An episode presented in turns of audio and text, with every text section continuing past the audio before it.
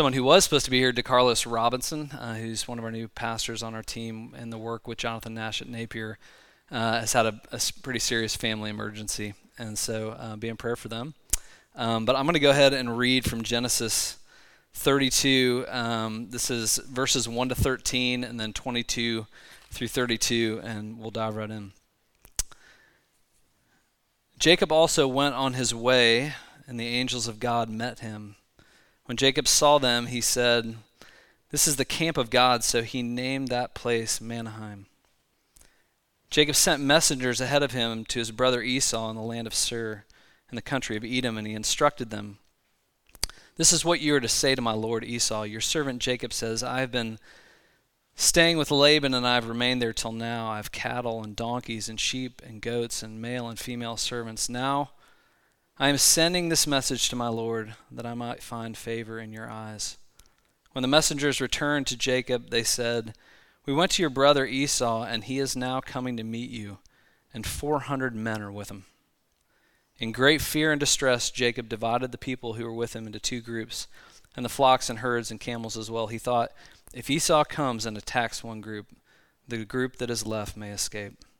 Then Jacob prayed, O God of my father Abraham, God of my father Isaac, Lord, you who said to me, Go back to your country and your relatives, and I will make you prosper. I am unworthy of all the kindness and the faithfulness you have shown your servant.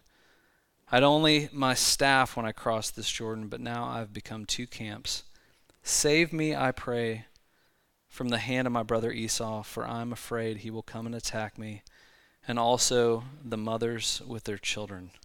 But you have said, I will surely make you prosper, and will make your descendants like the land, or sorry, the sand of the sea, which cannot be counted. He spent the night there, and from what he had with him, he selected a gift for his brother Esau. Now jump into 22 through 32. You can read the rest at home later today. That night, Jacob got up with his two wives and his two female servants and his eleven sons, and he crossed the ford of the Jabbok. And after he had sent them across the stream, he sent over all his possessions, and so Jacob was left all alone, and he and a man wrestled with him till daybreak. When the man saw that he could not overpower him, he touched the socket of Jacob's hip, so that his hip was wrenched, and he wrestled with the man. The man said, Let me go, for it is daybreak. But Jacob replied, I will not let you go unless you bless me. The man asked him, What is your name? Jacob, he answered. Then the man said, Your name will no longer be Jacob, but Israel, because you have struggled with God and with humans and have overcome. Jacob said, Please tell me your name. But he replied, Why do you ask my name? Then he blessed him there. So Jacob called the place Peniel, saying, It is because I saw God face to face, and yet my life was spared. The sun rose above him, and he passed Peniel and he was limping because of his hip, and therefore to this day the Israelites do not eat the tendon attached to the socket of the hip, because the socket of Jacob's hip was touched near the tendon. Wow, that was a long reading. Word of the Lord. Let me pray for us. Then we'll jump into this uh, what part of the hip you can and can't eat. I'm kidding. Lord, thanks for your word. Uh, enlighten us. Uh, Lord, you, you tell us you've given us your Holy Spirit to understand why in the world this matters to us. Uh, I would pray that you would make it matter uh, because y- you matter, uh, and this teaches us that we deeply matter to you. So, Lord Jesus, uh, awaken our hearts and our minds to your truth in your name. Amen. So, um, I'm looking to make sure there's a clock. There isn't a clock, so I'm going to put my clock up here. Does Brant use a clock? Everybody's like, I we don't know that.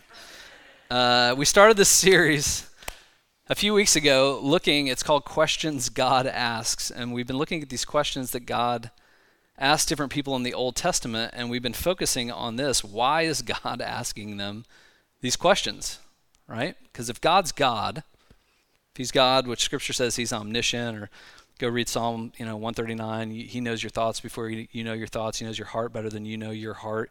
He knows everything, right? So if God's God, then if he's asking a question, he knows the answer to the question already, right? Because he's God. So there must be a, a, different reason, right?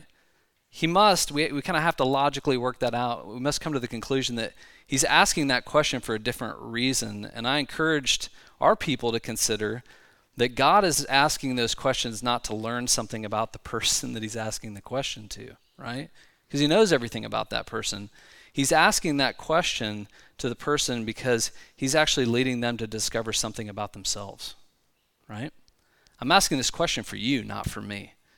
I'm asking this question so that you would learn something about you, maybe even learn something about him or maybe his heart for them, because that's what a good question does, right? Maybe, I don't know if you have good question askers in your life. It's kind of a lost art form. Most people are pretty good talkers but don't ask good questions. But a good question isn't just, hey, tell me something about yourself. A good question actually drives you into a deeper understanding of you, a deeper interest in you, in your condition. Or maybe, even if it gets you past you, a deeper interest in this person who asked you this question. Who asked me a question that causes me to stop in my tracks and think and reflect deeply? Well, that's what happens to Jacob here when God asks him this question What is your name? What is your name? Because that's the question for this week. That's the question he gets asked here. It's a question that God asked Jacob after an all night wrestling match, right? Where God, it says that there in the passage we just read, with the touch, I mean, the Greek word there is literally with the faintest touch. He, he takes you know, this touch hits the socket of his hip. He wrenches Jacob's hip, basically ending the match, right? Scripture elsewhere would say Jacob limped the rest of his life from this encounter, leaning on his staff all of the time. And he leaves Jacob clinging to God in utter desperation in this moment, refusing to let go of God, right? Saying, Bless me, and at the climax of that wrestling match and all of that struggle, clinging to God, God stops and asks Jacob this question What is your name? Now, I wrestled in high school. There's a few wrestlers in here, I know. I wrestled in high school. I can tell you what, before I was about to get pinned to the mat, that is something I never ever thought to ask the person who was about to pin me. And they never asked me before they pinned me, right? What is your name? So, why in the world is God asking this question? I mean, does he not know that it's Jacob? I mean, Jacob has already said in this passage that you told me to go back to this place, told me to go back to my country, told me to go back to my relatives, and I will make you prosper. So he knows his relatives. He knows where he's from. Of course, he knows that it's Jacob. But why is that question so crucial for Jacob to be asked? Because, yes, there was a, a physical wrestling match going on. This, this happened, right? But I think also there was an existential, spiritual wrestling match that was going on. And that question got to that for Jacob. Because Jacob had been wrestling for more than one night. Jacob had been wrestling his whole life since birth with that name, Jacob. Jacob's whole story, his entire story, which we don't have time, it would take a long time to read, Genesis 25 to 36, if you're interested, on your Sunday afternoon. The whole story of Jacob is one of wrestling, right? His name from birth literally means deceiver or supplanter, heel grabber, grasper, right? Ever since he was birthed, even before birth, it says in Genesis 25, he is wrestling in his womb with his brother, his twin brother Esau, fighting maybe for who would get out first, right? Ever since he's been born, he's been a hustler, he's been a swindler, he's been a manipulator of the truth, he's been angling for his own betterment, all at the expense of whoever is in his way, right? Let me give you a snapshot. We'll just we'll do a high flyover of Jacob's life. He takes advantage of his brother Esau, right, the firstborn of Isaac. He takes advantage in chapter 25 of his brother Esau, the firstborn, in a moment of vulnerability. Esau has come in from, I think it was hunting, and he's like on the brink of starvation.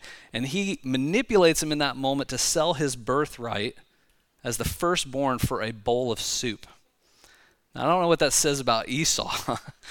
But I mean, this is like Dumb and Dumber moment, you know, where Lloyd sells the blind, like the bird, to the blind kid, right? I mean, it's that cruel what Esau had done to him by Jacob. And then later in Genesis 27, under the direction and encouragement of his mother Rebekah, right? Jacob and Rebekah hatch this plan. So this is the I learned it from you, mom moment. To take advantage of his blind father, nearly blind father, Isaac, and he impersonates Esau to get the blessing that belonged to Esau from Isaac. Esau's blessing that he was deserved by his birthright, he actually impersonates him. It's a crazy story. Puts on this hairy suit and everything like that. Esau was a hairy guy. You need to go read it. It's a lot to talk about. He steals basically the entirety of the estate from Esau. He gets power of attorney, right? And when Esau discovers what has happened, right, he pleads with his father. It's one of the saddest stories in Scripture.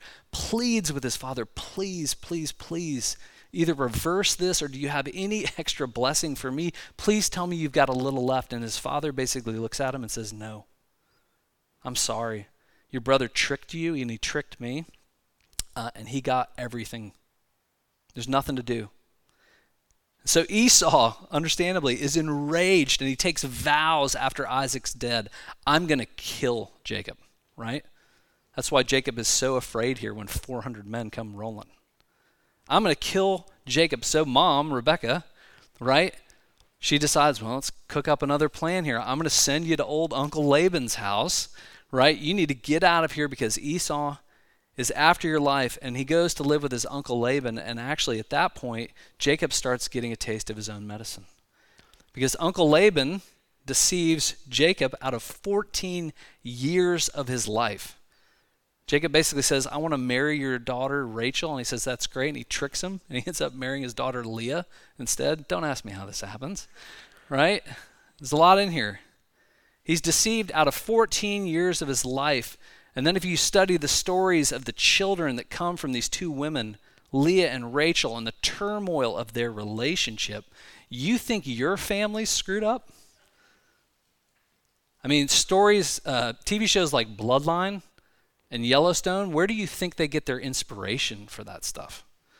Like, this is a tale as old as time. Broken families, right? Nothing new under the sun, like Ecclesiastes says. Jacob's name was deceiver, and his entire life had been living up to and living into that name. I'm going to do whatever I have to do to get the life that I want. And he did. Even if it was wrong. I don't care. I, am going to get get what I want. And here, in this moment, what we just read, it finally catches up to him. His back's utterly against the wall. His brother is coming with 400 men, which you should go read the rest of the story because Esau doesn't handle it the way you think he would. His brother's coming with 400 men, and he believes this is it. I'm up. I'm, I'm had. It's up. And he's dividing up his family into two camps, right? Like, okay, maybe if this group gets killed, then this group can live. So maybe at least somebody can get out of this, right? And he's throwing up Hail Mary prayers, right? God of my father Abram, God of my father Isaac, not my God. He's, he's name dropping, hoping that grandpa and dad's weight with the Lord, their relationship with the Lord is going to have enough weight to kind of sway the current situation, right? And he realizes in this moment, it says there, Jacob was left alone.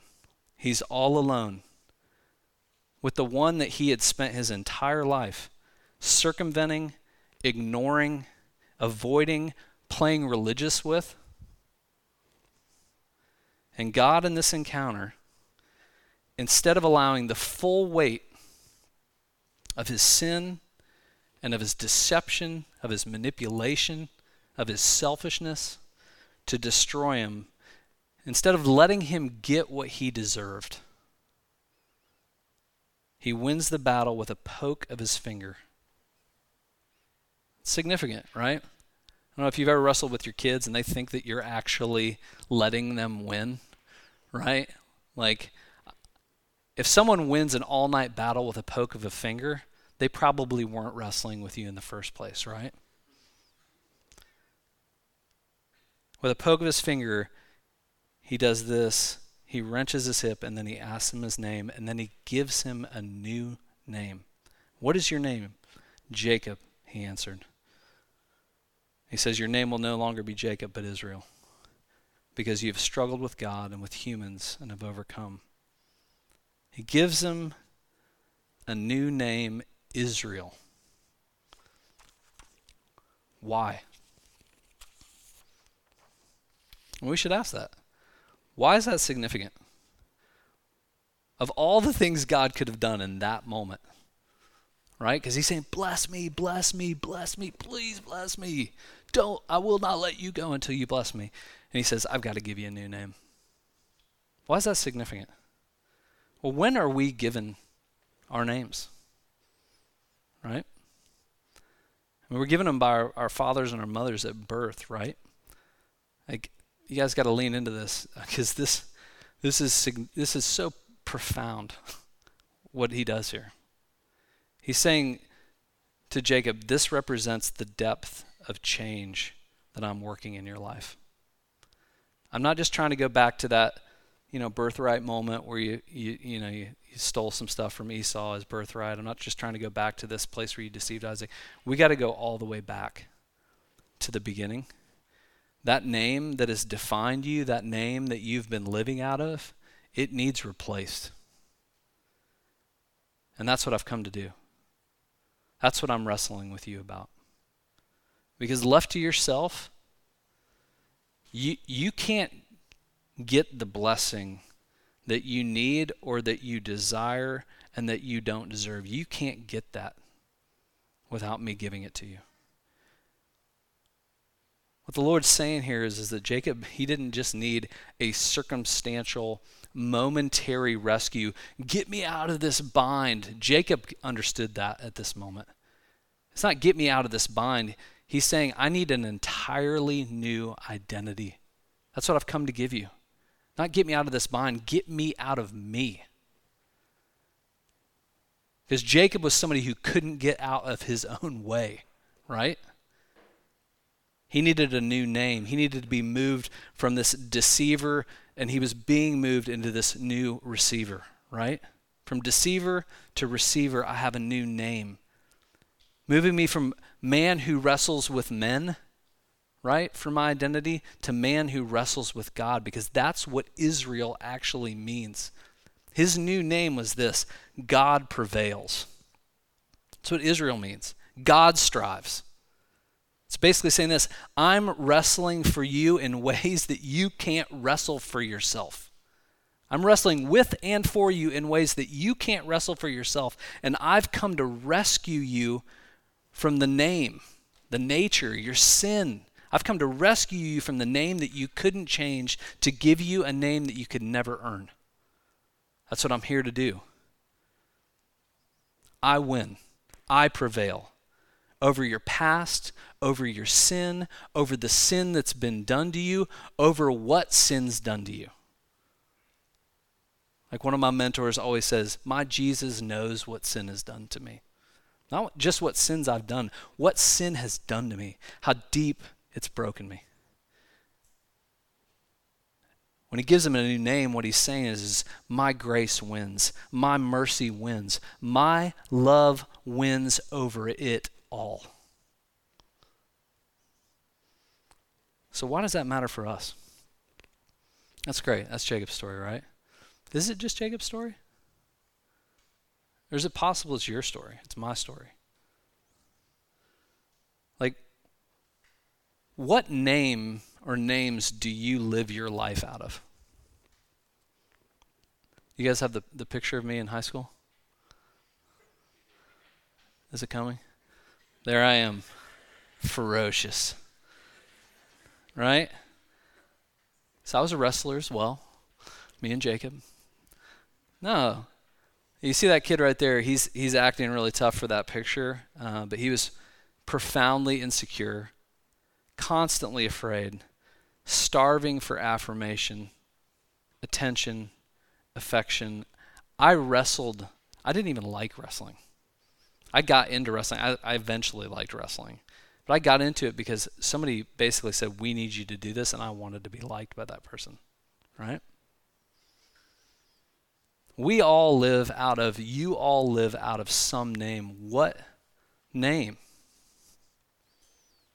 Because I, I believe this. We're all trying to make a name for ourselves, especially in a city like Nashville. What if the name that you're seeking is one that only He can give you?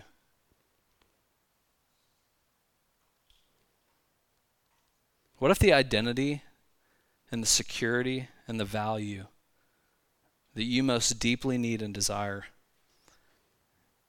can't come from something you accomplish. It can't come from your success or your kids' success, from your resume, from your accomplishments, from how mid century your house looks. It can't come from where you fit into the family system, how many flocks or herds you have, right? But the name that you seek is one that only He can give you. Where, where are you, where am I, living out of the name that we get from our past sins, from our shame, from our failures? Because they name us, don't they? You walk around with those names. Those names drive you. A lot of people are spending their entire life trying to do enough to change their name. At least get enough on the on this side of the scale to outweigh all the other stuff, right? So what's your name? Not pretty enough? Not successful, accomplished enough? I'm just throwing some of the ones out that I use. Not skinny enough? Not enough followers? not enough influence, not enough accomplishment, not in the right circle of people, abandoned, insufficient, unlovable, unworthy. It's a good, if you got a case of the knots, that's what I call it. If, if, if your name comes from not something, that's, that's a good litmus test for you to know that you're actually still just wrestling with men. You're still just wrestling with your brothers and sisters. But have you wrestled with God about that name that you're looking for? That identity that you're looking for? Because most are just wrestling with one another. We're just wrestling with one another. And 2 Corinthians 10 says that comparing ourselves and measuring ourselves against ourselves is a foolish errand, right? So would you wrestle with God? Or maybe maybe would you dare to believe this? In all of that notness, not whatever, he's wrestling with you. He's wrestling with you. And he's wrestling for you. In the places that you're afraid, in the places that you're trying to control, in the places that you feel anxious or insufficient, would you dare to believe that what's going on is, is he's saying, Come on, I'm trying to get you alone to wrestle with me about that stuff. Stop wrestling with everybody else. And when you wrestle with him, guess what? Um, it's always going to be humbling. Okay? Right? Like he will he will make you limp, probably. I don't know anybody who's wrestled with God who doesn't. Uh, it's actually a good sign if you got a little bit of a limp to your life, if there's weakness in your life, because it's actually a sign that you've actually let the Lord wrestle with you and you've wrestled with Him. Right? But He humbles us. Why? Because He loves us enough to say, I'm going to teach you about that insufficient identity that you're living out of, that old name. Right? That name that you've been given by your family system, that name that you earned by your own sin and mistakes, or that name that you've taken on by sin that's been done to you, I'm trying to invite you to pick up the name that I can only give you and I have given you. Because if you're in Christ this morning, you already have a new name. Do you know that? You've already got it. Let me just give you some of the words that are attached to that new name beloved, holy, righteous, chosen, dearly loved, God's treasured possession. Those are just a few. Do you know those names? Do you live out of those names? Or do you live out of the other ones, the other list? Because God, He's, he's wrestling with you in the pain of all of this, right? To say, I, I've come here to rescue you from those old names and that old identity so that you can walk in the blessing that I've given you in Christ. When I was in Ireland, I used to, this room reminds me of being in Ireland. I should have preached this entire sermon in an Irish accent. There was a guy, he I believe he was homeless. His name was Richard, and he would hang out at the place that we would stay called the Murlock House. And I mean, he was he was a kind of a kooky dude, and he would ask you your name about every four minutes. And it, I mean, it was kind of comical at first, but he, he would walk up to you, and I'm talking like if he were here today in this church, he will ask. He would ask every single person multiple times what their name is. Um, but he would always walk up to me and say, he'd like, he'd like David. He's like, it's Richard. What's your name? Well, he wouldn't say David. He'd say, what's your name? I was like, hey Richard, um, it's David. I just introduced myself to you three minutes ago, right? And what would he say? Is he's like, oh David. He's like, do you know what your name means? And I would say, Yes, Richard, you told me three minutes ago. He's like, It means beloved, so he'd still tell me, right? Like, literally, four minutes would pass, he'd come back around. What's your name? I'm like, Seriously? Uh, it's it's David. Oh, David. Do you know what your name means, David? Yes, I do, because we've done this ten times now. It means beloved.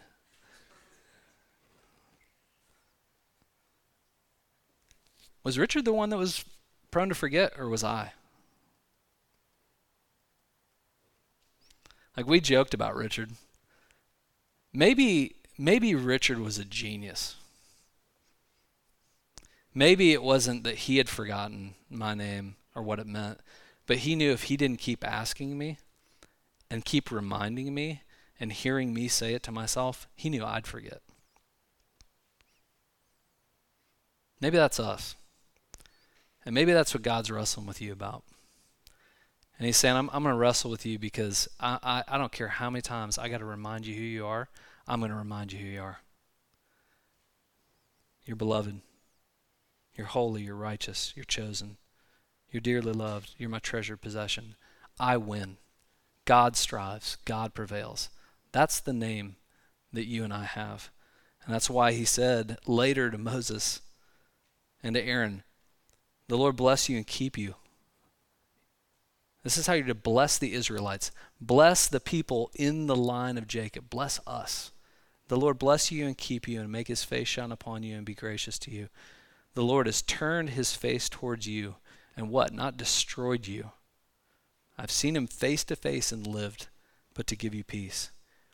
So they will put my name on the Israelites and I will bless them. You've got a new name. He's wrestling with you to live out of it. Let me pray for us. Lord, thank you for your word. Thank you that even though we would run, manipulate, do everything we can uh, in our own power, Lord, so much of my life is spent trying to earn and prove to everyone around me I've got a name that you've uh, you've already given me. Um, Lord, we spend so much of our time wrestling with one another and not wrestling with you. Knowing that when we do, Lord, uh, you you may wound us, uh, you may you may wrench our hip, uh, but you're doing that to heal us and to invite us into walking in the identity that we can only get from you.